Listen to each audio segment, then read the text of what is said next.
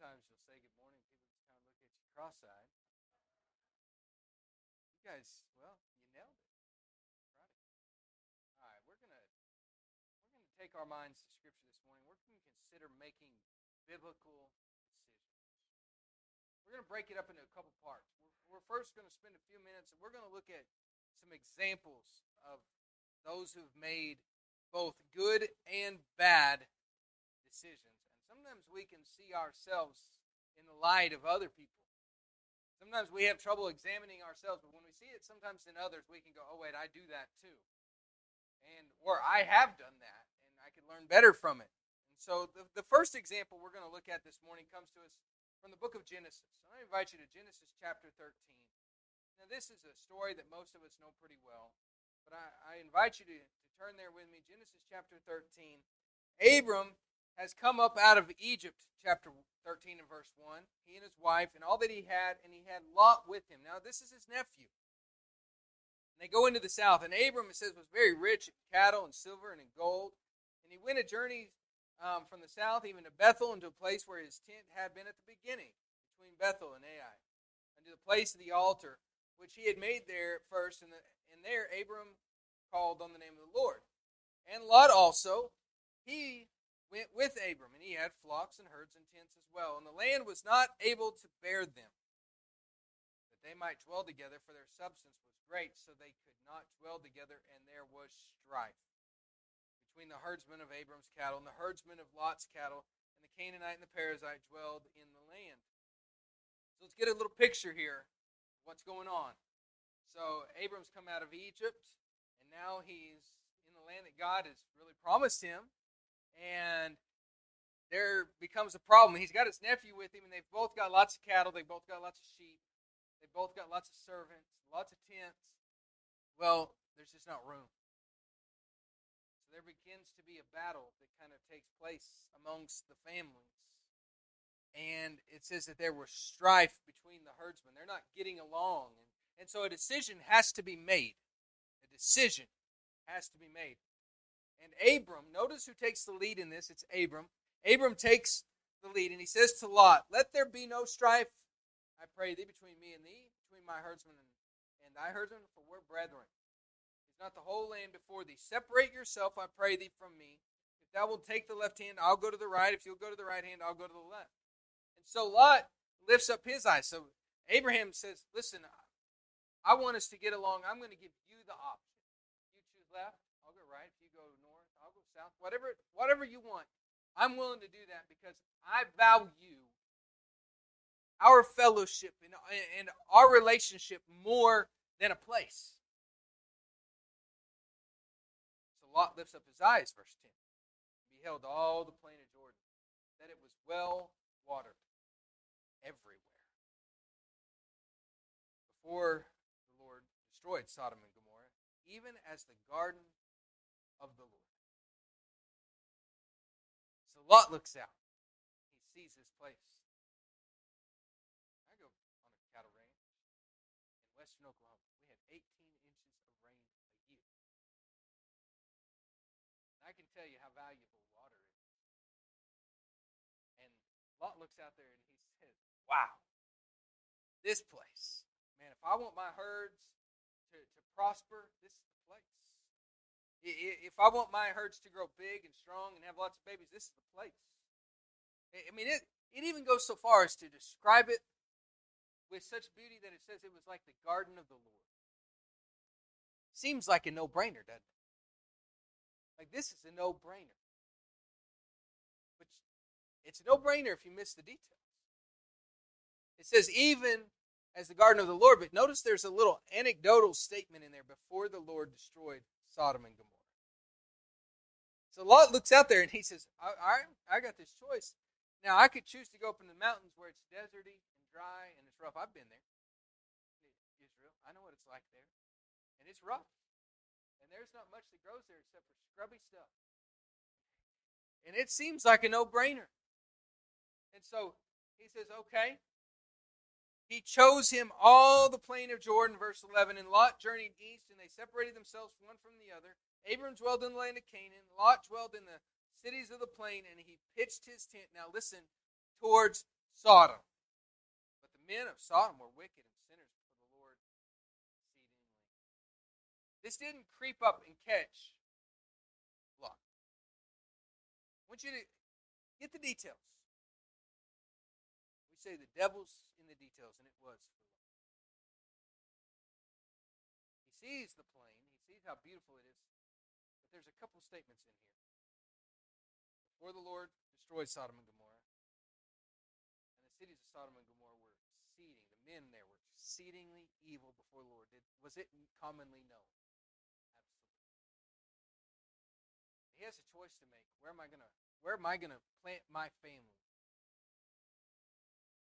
Where are we gonna live? And and he chooses based upon now listen to his criteria. What's his criteria for where he lives? Abraham's criteria is unity. Now, I'll live wherever, but I'm going to do it based upon unity with my brethren.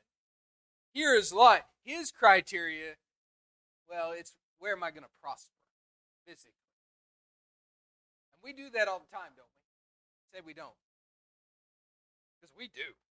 We do this all the time. Where can I prosper? I really don't care what happens to my wife and children, but where can I be the wealthiest? Well, you know, what company would give me the best job? What what decision can I make that's going to let me live in the biggest house and drive the nicest car? See, that's the decision that Lot's making. And so it says there that he pitched his tent towards Sodom. It doesn't say he pitched his tent in the plain. He pitched his tent first first inclination in the heart Lot, see how it turns out. Go with me a couple of pages. Go to Genesis chapter 19. Genesis chapter 19. And we know the story here as well of how the, the angels come and they, they warn. Genesis 18, you've got Abraham pleading on behalf of Sodom and Gomorrah. Genesis chapter 19, now the angels, they come to warn uh, Lot and his family. And I want you to find out where they're at. It says, and there came two angels, verse 1, Sodom and even, and Lot sat in the gate of Sodom. Genesis 13, he pitches his tent towards Sodom. Now, where's he living? You ever seen somebody? He said they're just headed in the wrong direction. You just tell by what they're doing that they're going in the wrong direction. They're on the wrong path. Say, hey, look, you keep going down this path, this is where you're going to end up. They're like, oh, don't judge me. Don't judge me. Right? But you know, we know, wisdom knows. Look, if you're headed down the path to the strange woman we talked about last hour in Proverbs chapter 7, whose house are you going to? There's one path to it, and everybody knows where you're going. And so here's Lot. I just don't know how I ended up in Sodom. Yes, you do. You pitched your tent to it, and now you're living in it. So the angels come, and Lot's sitting at the gate. You know what that means? To sit at the gate? That means he was a leader. He was a decision maker in Sodom. He was a mover and a shaker in Sodom. Lot, seeing them, he rose up to meet them, bowed himself with his face towards the ground.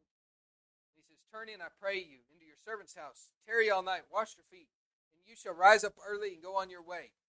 They said, Notice, he doesn't want them staying a long time. He doesn't want them dwelling there. they say, No, but we'll abide in the street all night. He pressed upon them greatly, and they turned into him and entered into his house. He made him a feast and did bake unleavened bread, and they did eat. But before they lay down, the men of the city, even the men of Sodom, compassed the house about, both old and young, all the people from every quarter. Let me ask you, is anybody exempt? All the people. Brother Taylor once said, You can't get any aller than all. All the people. They called unto Lot. He said, Where are the men which you brought into you this night. Bring them out to us that we may know them. Do I need to really describe this? We know what they mean. Uh-huh. The men of the city, they bring the men out. Lot went out the door, shut the door after them. He said, I pray you don't do so wickedly. Behold, now I have two daughters, which have not known a man. Let me, I pray them, bring them out to you do you unto them as is good in your eyes. Only unto these men do nothing. Therefore came they under the shadow of my roof. Listen, sin is always going to take us farther than we want to go. Now, here's Lot. And his sin has taken him from strife with Abraham, pitching his tent toward Sodom, standing in the gate and making decisions in Sodom, and now he's offering his daughters to be raped in the city. That's terrible. I mean, I don't know how else to say. It. It's horrible. This is horrible. And then what does he do? Well, the men of the city, they really don't want it, so they smote the door, verse 11. They, they, they're beating upon it. They press near, I excuse me, verse 9.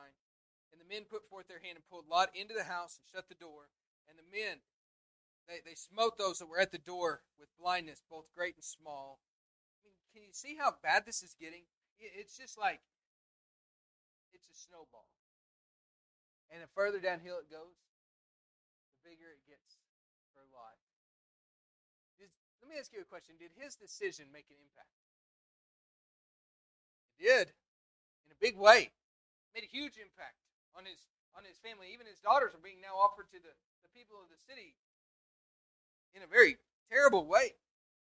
So finally, verse 15, and when the morning arose, the angels hastened Lot, saying, Arise, take your wife, your two daughters which are here, lest they be consumed in the iniquity of the city. And when he had lingered, the men laid hold on his hand. Catch the details. He doesn't want to leave. If you've got two angels, they come to your house, and this all happens, and they said, You better get out of here, Jack. You better go now. And you, Terry, guess, guess what that says? Where do you really want to be? Lot really wanted to be in Sodom. He finally drags him essentially out, grabs a hold of him. And the Lord, listen, was merciful, verse 16, to them. And they brought them forth and set him without the city. And it came to pass when they brought them forth, they said, Escape for your life, look not behind you, neither stay thou in the plain, escape to the mountain, lest thou be consumed. Lot said unto them, ah, Oh, not so, my Lord. Behold now, thy servant has found grace in your sight and has magnified your mercy, which thou hast shown unto me in saving my life. I cannot escape to the mountain, lest some evil take me and I die. How ridiculous is Lot. If I go there, I'll Behold now, verse 20, the city is near to flee, and is a little one. Oh, let me escape thither. Is it not a little one, and my soul shall live?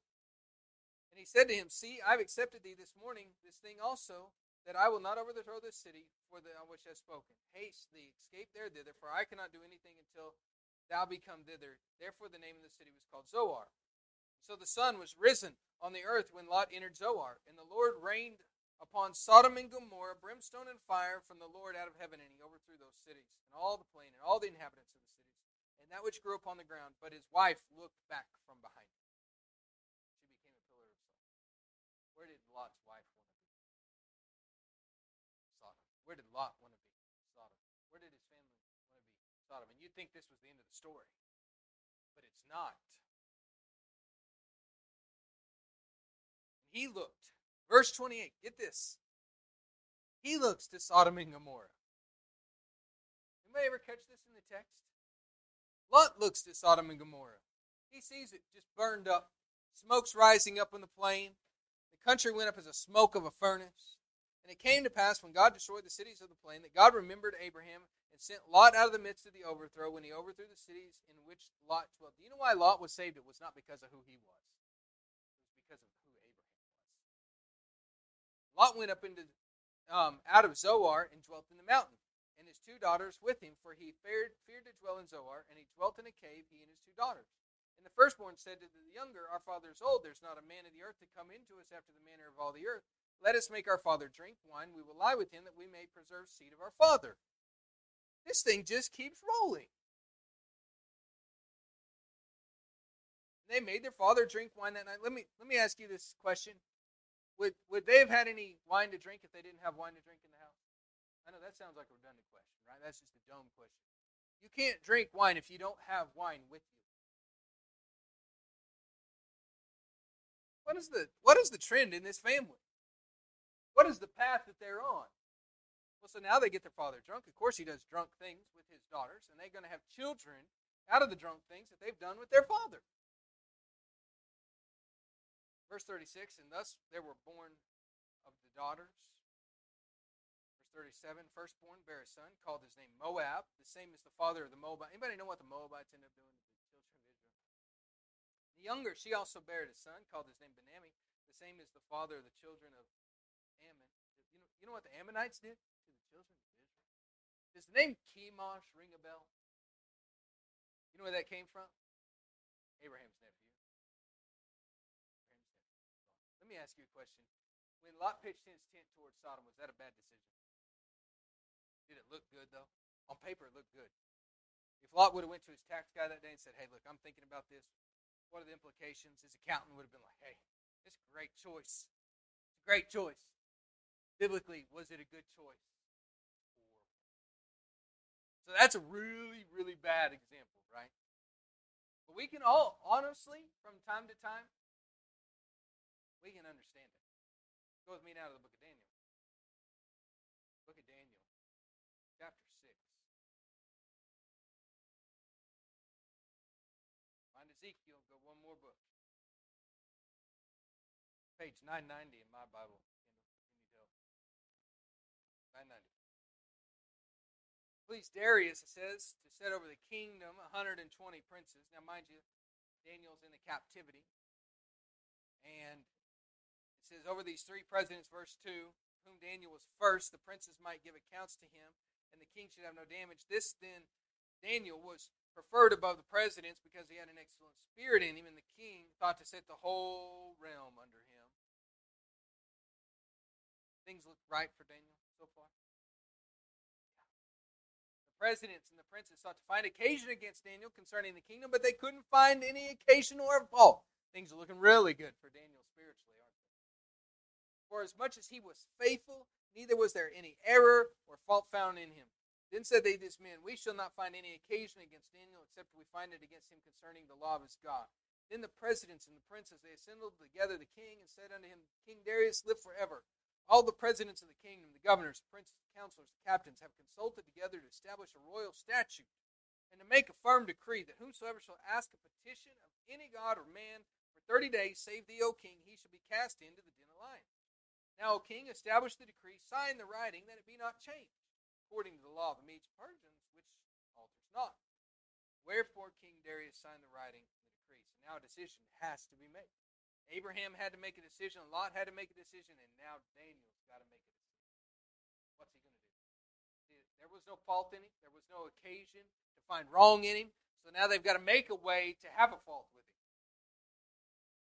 What's he going to do? Well, when Daniel, verse 10, knew that the writing was signed, he went into his house, his windows being open in his chamber towards Jerusalem. He kneeled upon his knees three times a day and prayed and gave thanks before his God as he did aforetime. Lot pitched his tent towards Sodom, and Daniel opened his window towards Jerusalem to pray. There's a big difference there, brethren. This thing had the ability to cripple, to monetarily ruin, put him in prison and even to have his own life lost. But what does he do? He makes a decision that's hard. This is a decision that many would, would grapple with, which would be gut wrenching. They'd have to call 10 people. What do I do? And Daniel, he just goes in his window just as he knew the writing was decreed. He opens his window, he gets down on his knees, and he prays towards Jerusalem three times a day, as he did aforetime. Nothing's going to change for Daniel. Why?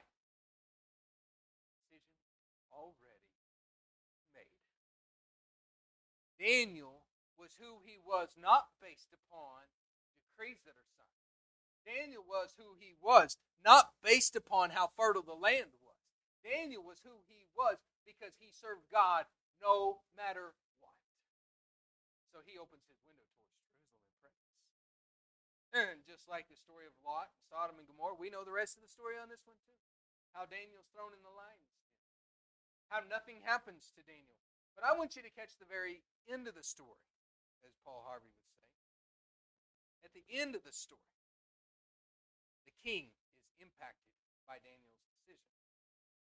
He came, says in verse 18, King went to his palace, passed the night with fasting.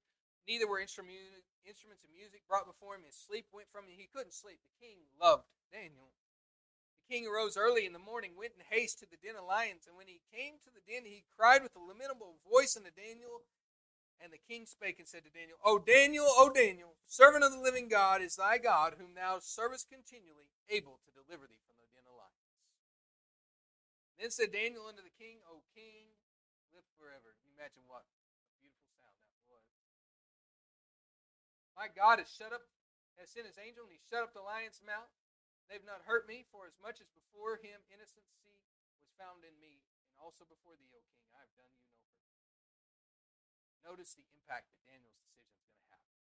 Lot's decision had an impact on his children, and then it's ultimately going to have an impact on the children of Israel. And the very reason that Daniel is now in captivity could be traced all the way back to Lot's decision. And notice what he does. The king was exceedingly glad, commanded that they take up Daniel out of the den. So Daniel was taken out of the den. No manner of hurt was found on him because of he believed in his God.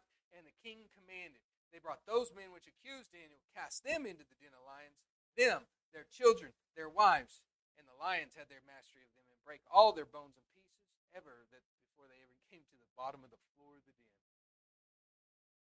Then King Darius wrote to all people, all nations and all languages. You ever notice this in the story? We love the story of Daniel and the lions. We love how nothing happens to him. But you ever catch this part right here? King Darius writes a letter and it goes out to every nation, every language on earth. That's what it says. He says, Peace be multiplied to you. I make a decree that in every dominion of my kingdom, men are going to tremble and they're going to fear before the God of Daniel. Don't tell me your decision to follow God fear this God. He is steadfast forever. His kingdom is that which shall not be destroyed, and his dominion shall be unto the end. He delivers and he rescues. He works signs and wonders in heaven and in earth, who hath delivered Daniel from the power of the lions. What a statement. Why? Because Daniel made a decision that was hard, but it was easy for Daniel. We said, man, what a hard decision. That was an easy decision. That was an everyday decision for Daniel. Like, my mama gets mad at my daddy. I don't know if you got parents like this, had parents like this. Like they always just, you know, back and forth. My parents, every time my parents sit down to eat, squabble a little. It's, that's how they show they love each other, I guess. They had this little fight. My dad always grabs a salt shaker and a pepper shaker. He's not even tried what whatever concoction she's got in front of him. Okay, her britches woos right there. What does he do? Grabs that salt. Grabs that pepper. You haven't even tried it. You haven't even tried it. How do you know it needs salt? I want more salt. This is something he's always going to do, right? That's Daniel. This is something he's. I'm going to go to my house and I'm going to pray with my window open towards Jerusalem, regardless of what you say. This is just my way. It's because of who I am and whose I am. I'm going to do this. Does not matter. People got all up in arms during COVID. People going to worship. Doesn't matter. Why? That's where I'm going to be. Why? Why?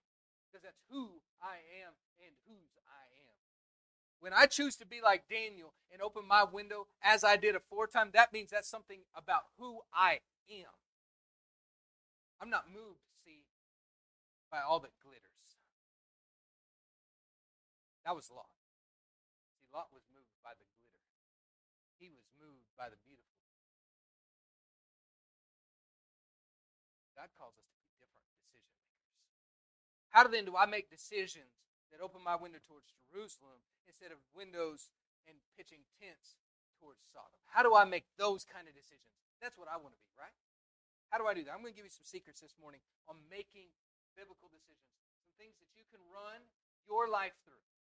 And every decision you make, you can just run it through this filter and you can say, is this going to be a good decision or not? And the Bible's going to give you the answer. Okay? Very first thing. If I'm going to make a biblical decision, number one, I am going to choose to seek God first. It's always going to be it. Think of all the decisions that we could fix if we would just seek God first. Seek first his kingdom, Matthew chapter 6 and verse 33. Seek his kingdom first, and all these things shall be added unto you. We know the verse, right? We know it. But do we really live it out and do we really believe it? And I want you to hear the verse. Seek him first. How many problems of mankind are caused because men don't seek God? Is this decision, so when I'm seeking him first, I'm asking a question Is my decision that I'm about to make, is it going to put him at the priority of my life? Or am I going to have to backburner him sometimes? Am I going to have to take his church because it says seek God first and his kingdom? Am I going to have to backburner the church sometimes because of my decision? You might say, well, how in the world does this affect me? All right, fair enough. Good question. Glad you asked. You've got a job offer. And it's PepsiCo. We'd like to hire you. Here's your pay package. And it's, it's one of them kind of pay packages that your eyes go, whoa, whoa, what? And here's your benefit package. Wow. You get a company car. You get a company business card to put all your expenses on and some. And, you know, boy, they're going to treat you good. They're going to pay for you to go on vacations. Your family even gets to go. You're like, wow. You don't have a job, so you need a job. And so here's the job offer. And then get a phone call, and it's Dr. Pepper. Dr. Pepper calls, and they said, you know, we want to hire you. Our pay's not quite as good as Pepsi's probably high. But we give you every Sunday off. Our benefit package isn't as good, but you get every Sunday off. No matter what, you get it. If you need to go to a church event, you can go to church event. And if you've got things at home that you need to take care of on an occasion, we want to help you with that. And if you want to bring a Bible to work, you can bring a Bible to work. Now, our pay package which, which one are you going to choose? And it's easy while you're at church sitting here right now to go, well, of course, I'm going to go work for Dr. Pepper. And I don't need either one. I'm just using it as an illustration, okay? And if you hate Dr. Pepper, I don't care. And if you love Pepsi, I don't care. Get the illustration. Which one are you going to choose? Most of us are going to find a reason to choose the better pay. Let's be honest. Why? Because we want that regardless of if Pepsi comes and says, "Oh yeah, by the way, you got to work every Sunday," or you got to work three Sundays a month, or you got to work two Sundays a month, you got to work one Sunday a month, and you're going to be on call on those Sundays too. By the way, which decision am I going to make? See, these are the real decisions that we make all the time. We make these decisions every day. We, we make them when it comes to our kids.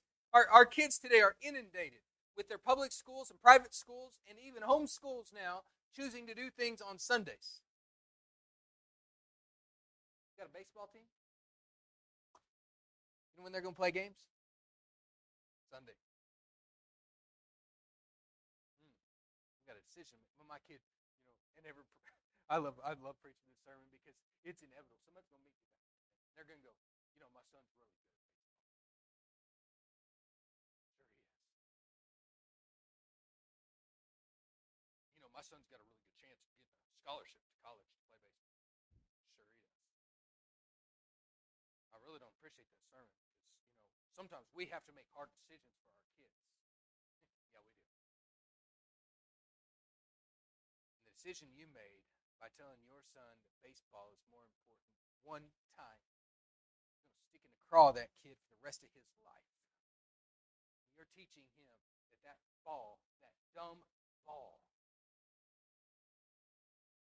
is set first. Anybody else been there? Was in high school. We were going to the state tournament to play basketball. We'd never had a basketball practice on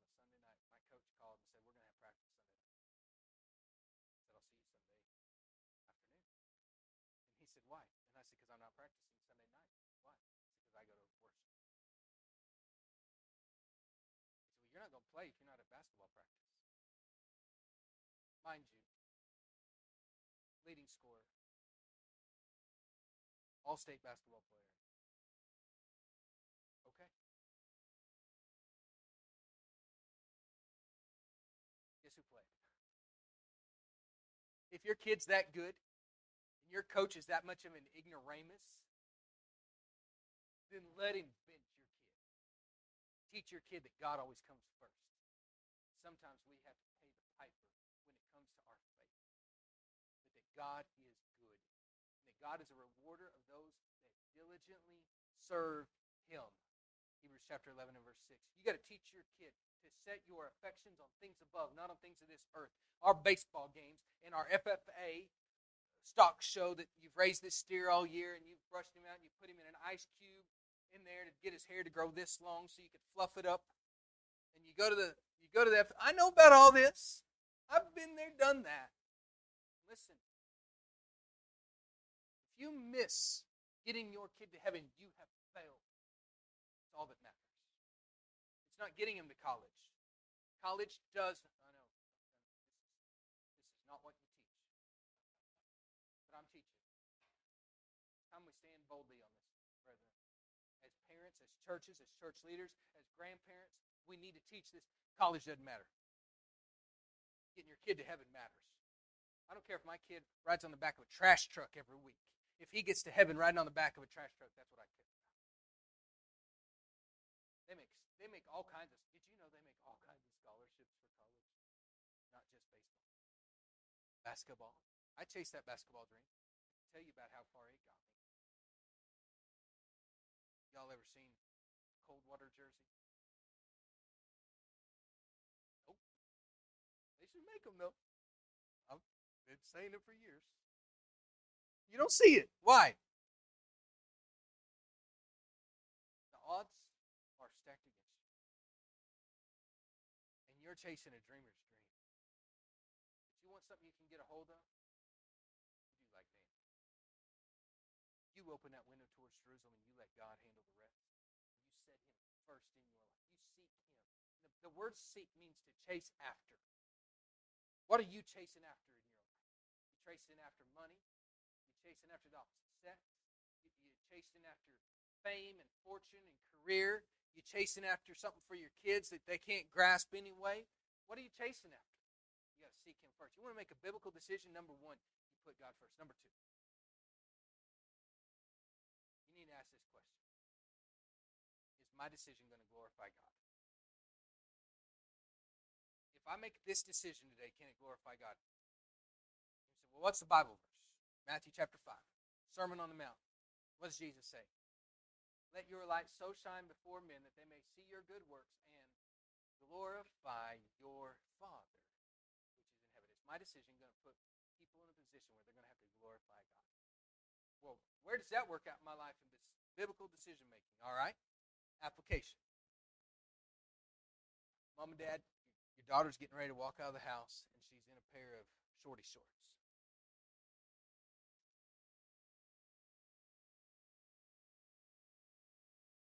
What you gonna do? I'm so tired of arguing. You know, preacher, I'm tired of arguing with her. She always wants to wear these shorts. And it's what all the kids are wearing. You can't even buy long shorts for girls, you know. I've heard that. By the way, I've got a tall daughter. We have yet to buy a pair of shorty shorts in our house. You know why? Because we go find shorts that are going to fit her. If you want to serve God, you'll do whatever it takes. You'll do it. You'll search and you will find and you will work and you'll make if you have to. You'll get a sewing machine. If you don't know how to sew, ask some old lady. She'll tell you. And you'll sew something on it if you got to do it. But when I choose, when I'm making a decision that's going to glorify God, anybody ever see somebody walking around in a pair of shorty shorts and go, oh man, she must be a Christian? Mini skirts? Must be. Guy walking around, okay, hey, man, you ain't off the hook. Walking around with that shirt on, mowing your yard with that shirt on, unless you live out in Timbuktu where ain't nobody driving past. Must be a Christian. Anybody say that? I, I want to serve God because of, you know, hey, tell me about Jesus. Anybody do that? You want to answer this question right here. What is modest? If you can't say, I'm a Christian wearing it, you shouldn't wear it. Makes it pretty simple. If you look just like the world, act like the world, walk like the world, and talk like the world, guess what you probably are? walks like a duck, talks like a duck. It's a duck. This applies in all kinds of places, doesn't it? I, I'm going to choose the, the things that I wear on my shirt. Who I represent and how I represent him matters.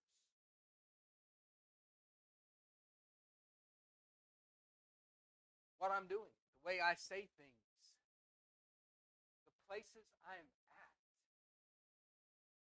Somebody told me one time, they said, you know, I go to the bar to convert people. Sounds like a great place to find people in their right mind making good decisions. I did a gospel meeting couple, well, about a month ago. I was in Africa. And I was up on a mountaintop in a place in the Guru Guru Mountains. And, and we had this large gathering of people. And I'm just, I felt like I was preaching a hole in the floor. I mean, I was waxing an elephant. And all these people are just, uh huh. Oh, man, they're getting it. So, who wants to be baptized? Everybody raise their hand. I thought, wow, never done so good. Man he gets up and he says, I'd like to be baptized. But is Otis here? He was drunker than a skunk. You know who don't make good decisions? Drunk. The whole group of them had been drinking all day. You know who we didn't baptize that day? Any of them. Why? Because that's a decision for someone who is of their right mind You're going to go to the bar and. You know what you're going to do? You're going to go to the bar and you're finding a reason to go to the bar. You're feeling better about it because you said you're going to convert somebody. I've yet I've heard this for years. You've heard it for years. You ever met anybody convert somebody at a bar?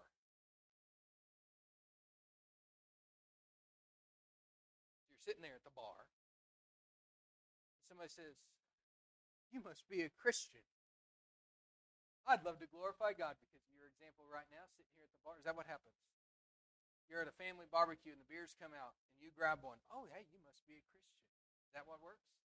You know what works? Not grabbing the beer. Hey, why aren't you drinking? Why aren't you drinking with us? That's what works. Why aren't you drinking? You say, oh, because I'm a Christian.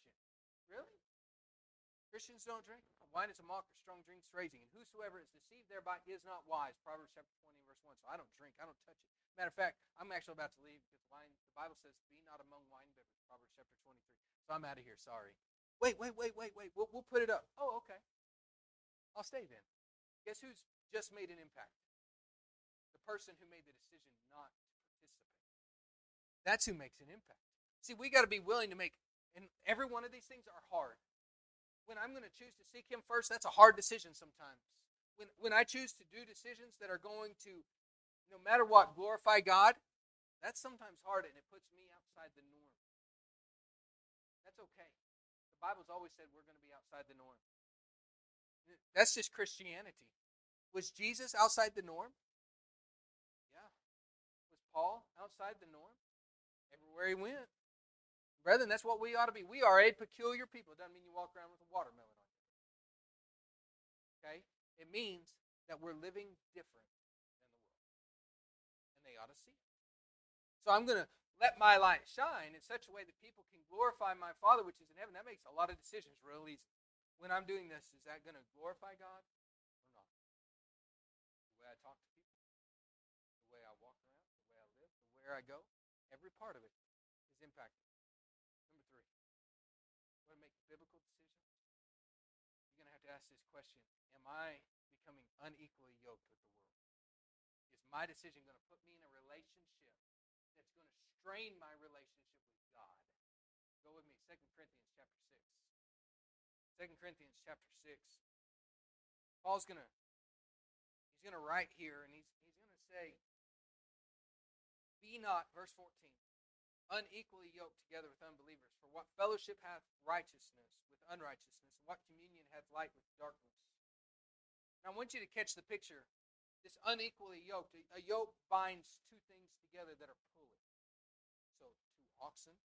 But you put a little oxen, the big oxen, what's going to happen? The big oxen is going to overpower the little oxen and it's going to go in the wrong direction. See, it won't go straight. You ever rode a zero turn lawnmower? It's the best way I know to illustrate. Get on a zero turn lawnmower. Got the handles, right? You put more power on this side, what's going to happen?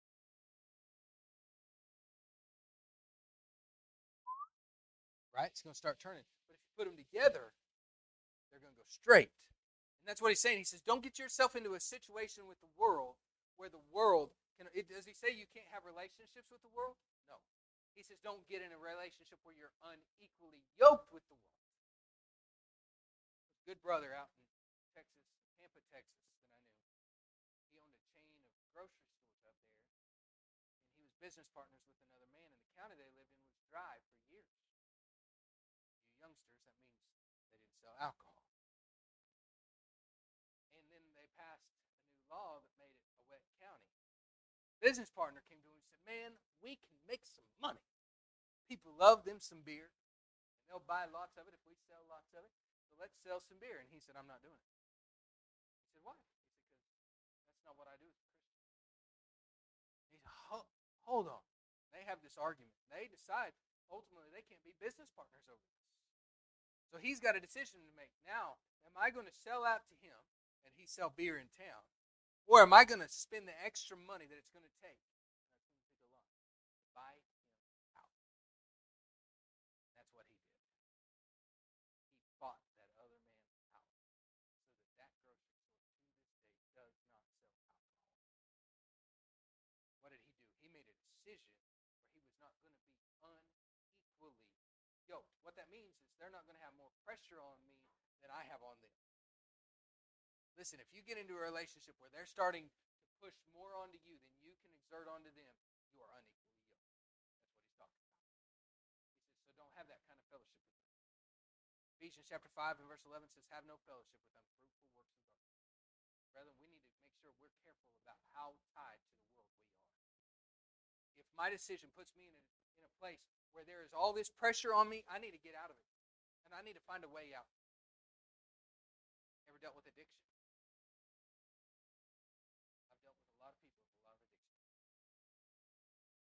Young man came to me and said, Man, I'm, I'm so addicted meth. Remember the church we were at? Battled it constantly. What can I do? You need to move. You need to move away from here. You got to get out of this town because everybody you know is a meth head.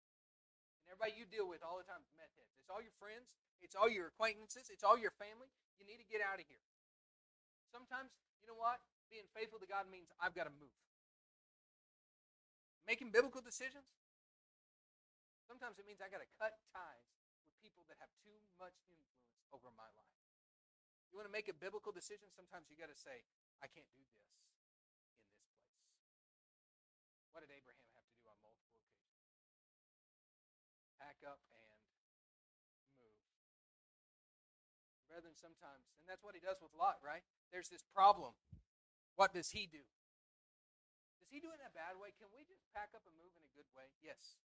You don't have to be like, the rest of y'all bunch of meth heads, I'm moving out of here. Is that how we do it? No, I'm trying to clean up my life, so I'm moving out of here. You don't have to be mean. You don't have to be hateful. You just say, I'm, I'm doing it. I'm making a decision for me where I can follow God better. Unequally yoked. Can this, listen, young people, hear me. Please hear me. Both ears open. Hear me. When it comes to marriage, this happens all the time. And where we get kind of cattywampus in this is we're just like Lot. We see what glitters. But Dad, she's so pretty. Bambi, movie Bambi. Y'all remember the movie Bambi? It's kind of, you know, it's really an off limits movie at our house because we shoot Bambi. But there's a statement in there where oh, uh, Flower talking about Bambi. Bambi's got him a new girlfriend. He says he's twitterpated. He's twitterpated. And what that means is so enamored by the opposite sex that you can't even see straight. What happens to young people all the time? And old people. I've seen it happen to old people. But it happens young people more than old people. And old Bambi just can't think straight, can't see straight. Why? She's just so perfect. That's exactly what happened with Lot. That place is so fertile. I've got to live there. That's where my cattle are going to do the best. Is that the best decision making tool? How pretty she is. Ah, my wife married a handsome man. Y'all may not believe it now. I was a handsome devil.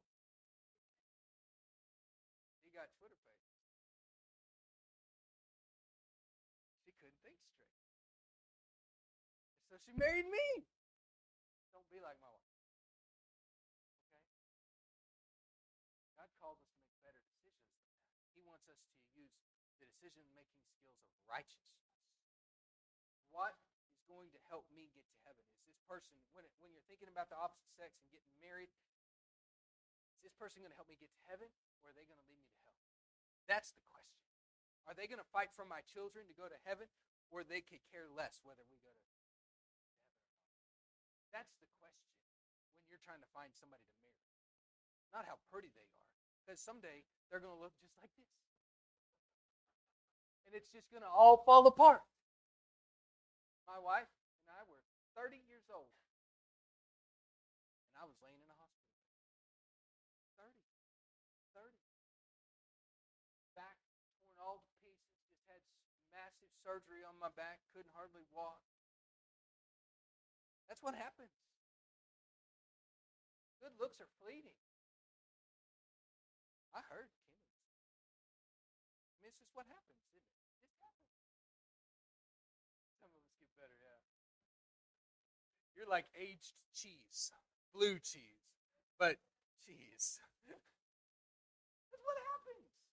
So I don't want to unequally yoke myself to someone that's going to put more pressure on me so I'm going to seek God first. I'm going to make sure all my decisions glorify God. I'm going to make sure I'm not yoked with someone who's going to exert pressure on me that's going to lead me away from God. Number four. I'm going to ask a question. Is my decision going to help or hinder somebody else? Go with me to Romans chapter 14. Romans chapter 14. You know, some decisions can be right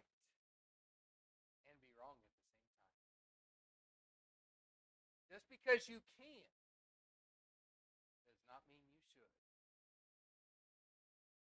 In Romans chapter 14, Paul exhorts the church there not to use their freedom as an opportunity to cause a stumbling block before the brethren. And he says in verse 7, he says, None of us lives to himself and no man dies to himself. What he means by that is my decisions affect other people. My decisions affect other people. And why wouldn't I consider others in my decision? Why don't I consider you? And just because it's okay to do doesn't necessarily mean I always should. There are times in life where it would be doctrinally just fine to do something. You guys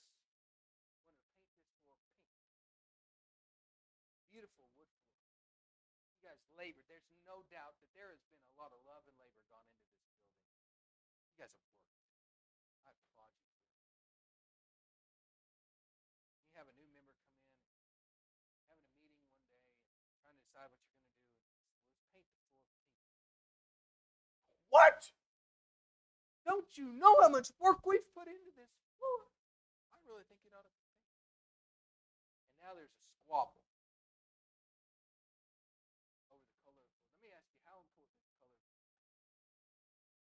saying paint the floor pink. But what I'm saying is, far too often we make mountains out of molehills. Far too often we worry about things that don't amount to a hill of beans. Far too often we don't consider our brethren and what they want when it comes to what I want.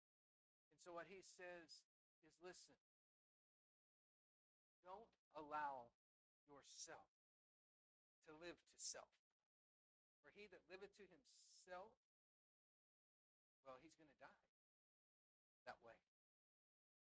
None of us lives to himself. No man dies to himself. For whether we live, we live unto the Lord. And whether we die, we die unto the Lord.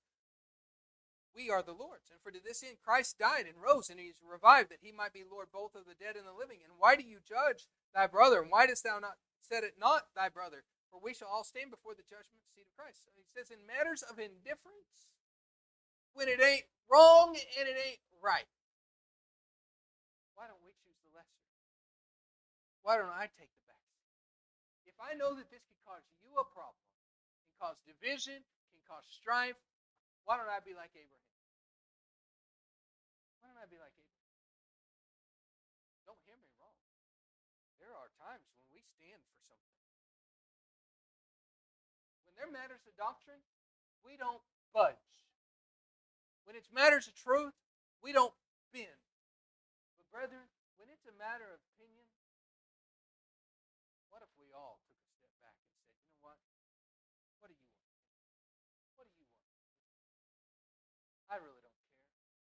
churches that are split over the color of the curtains, over the color of the pews, over the color of the wall, over the carpet that they chose, and people get all wonker jawed.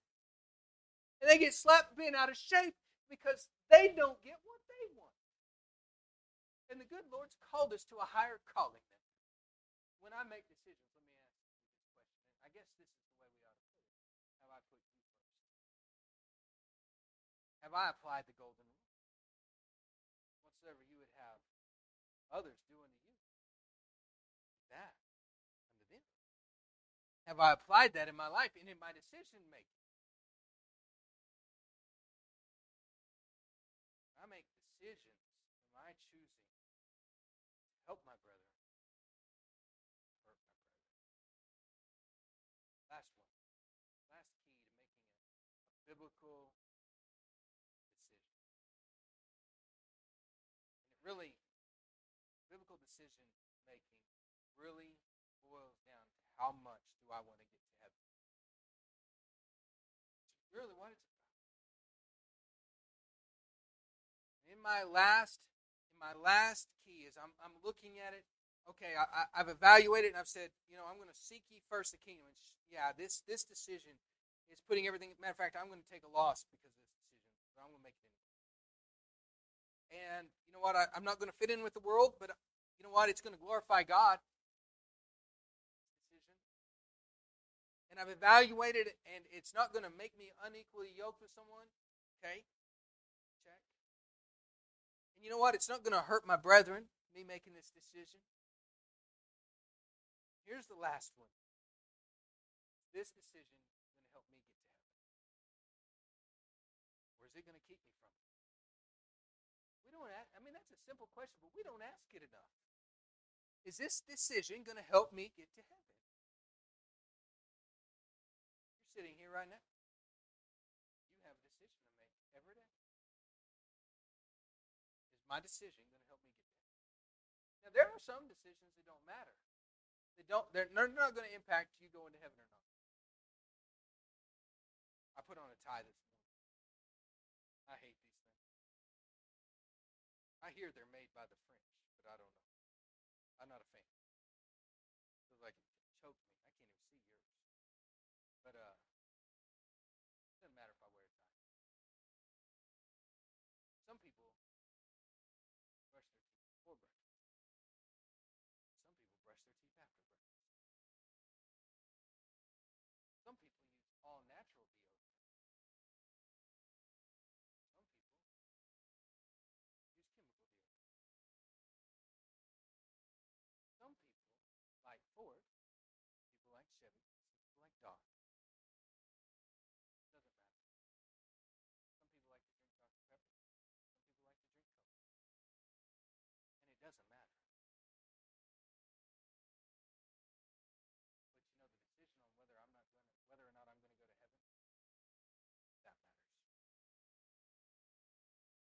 impacts everything I do. If, if we would just even ask that one question, will this keep me from heaven or help me get there? Wouldn't that shape everything we do in our life? Wouldn't it just completely change, you know, everything I do? Is this job, go back to that illustration, is this job going to help me get to heaven? Or is it going to hurt me? I've had jobs that kept me from church. I can tell you unequivocally not help me. I can tell you unequivocally that it hurt me. I, I have had relationships that did not help me. I've had relationships with people that I could tell you hurt me. I've lived in places that I can tell you hurt me, hurt my family. Sometimes, based upon that sheer question of whether or not it's going to get my family to heaven me to heaven, I can make a decision on that quick as can be. I can be just like Daniel. Daniel knew what he was going to do. And I could pre-decide, just like Daniel. He knew that when he went back to his room, he was going to open up his window. How many times? I'm telling you. Three times a day. Three times a day, that window came open. His knees hit the floor, and he prayed towards Jerusalem as he always did. That wasn't even a decision at that point. When we get to that point, brethren, that's where we want to be at. I want to be in the in the place where everybody knows this is what I'm going to do. Is that your faith? People knew about Jesus. People knew about Paul. They knew what he was going to choose. Peter wasn't always that way, was he? Peter struggled with his faith in this area sometimes, didn't he? Think about Peter. I love Peter. He's probably one of my favorite characters in all of Scripture because I can relate to Peter. Wouldn't Peter at times make the wrong decision?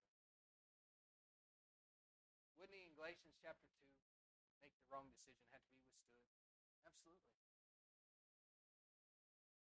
We, we can all relate to that. And listen, sometimes we do that. But here, here's what we got to do today Joshua put the children of Israel in this position. He said, Listen, you're going to have to make a choice right now. You're going to choice. You're going to make a choice, and you're going to choose. And I guess it kind of sounds like you're from the Northeast. Combine those choice and choose. Choice. Choice. That's what I said a while ago. You're going to make a choice today. You're going to have to choose today whether you're going to serve the gods that are on the other side of this river. We're about to cross it, and you're going to choose whether you're with them or you're with God. But he says, As for me and my house, we're going to serve the Lord. That's a question you're going to have to ask today. Am I choosing him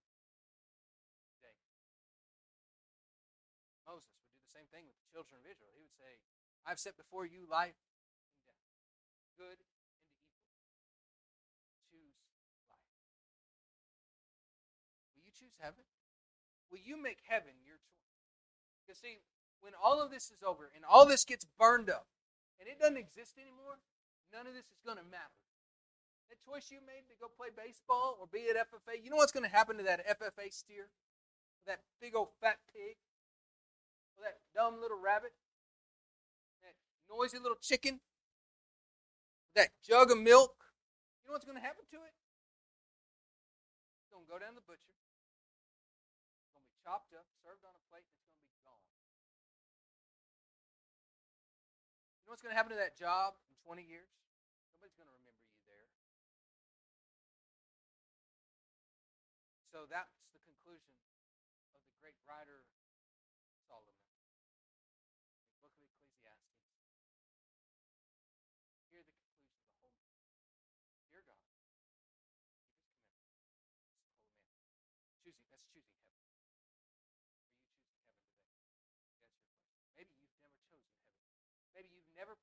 Christ in baptism. Before everybody puts their song Bibles up, gets their songbooks out. I ain't done. It's the most important part. We're going to offer an invitation. You haven't made heaven your choice today. You haven't made Jesus your choice. This is your moment. Right now. Right beside me sits, I'm assuming there's water in this tank.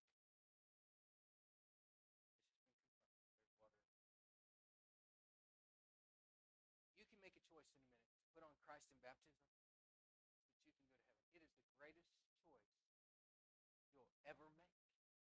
It's the most important decision you'll ever. Your, people say, "Well, the most important decision I ever make who I who I marry." No. The most important decision is to become a Christian, which is going to dictate who you marry. Would you choose today to lay your burdens aside and let Jesus take care of them? Would you choose today to let Him take your sin that you have in your life and wash them away with His perfect blood Would you choose today, make that decision today, that no matter what happens in this life, I'm going to go to heaven. And, and that means I've got to be baptized for the remission of my sins, Acts chapter 2 and verse 38, then I'm going to do that.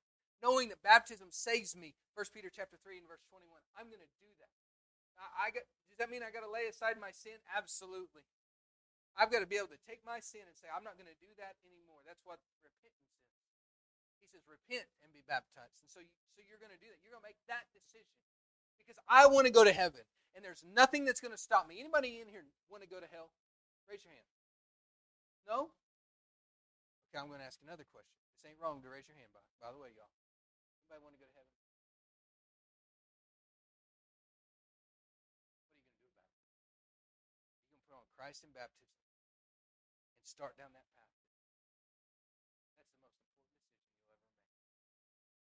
Why? Because Jesus said. Because he said.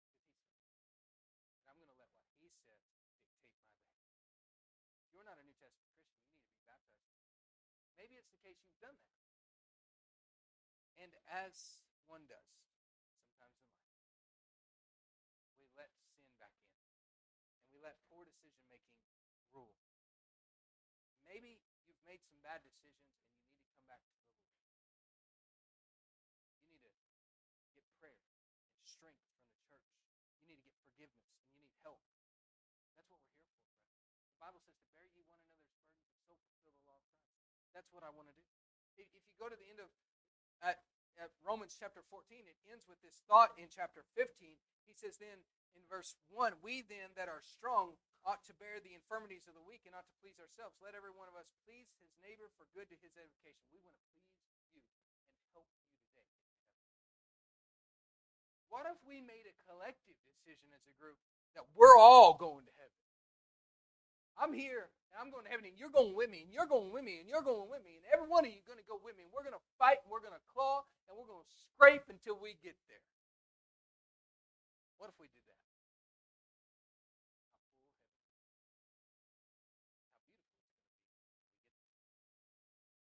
How beautiful Can we do that? So you need our help, you want strength, you want encouragement, that's what you do?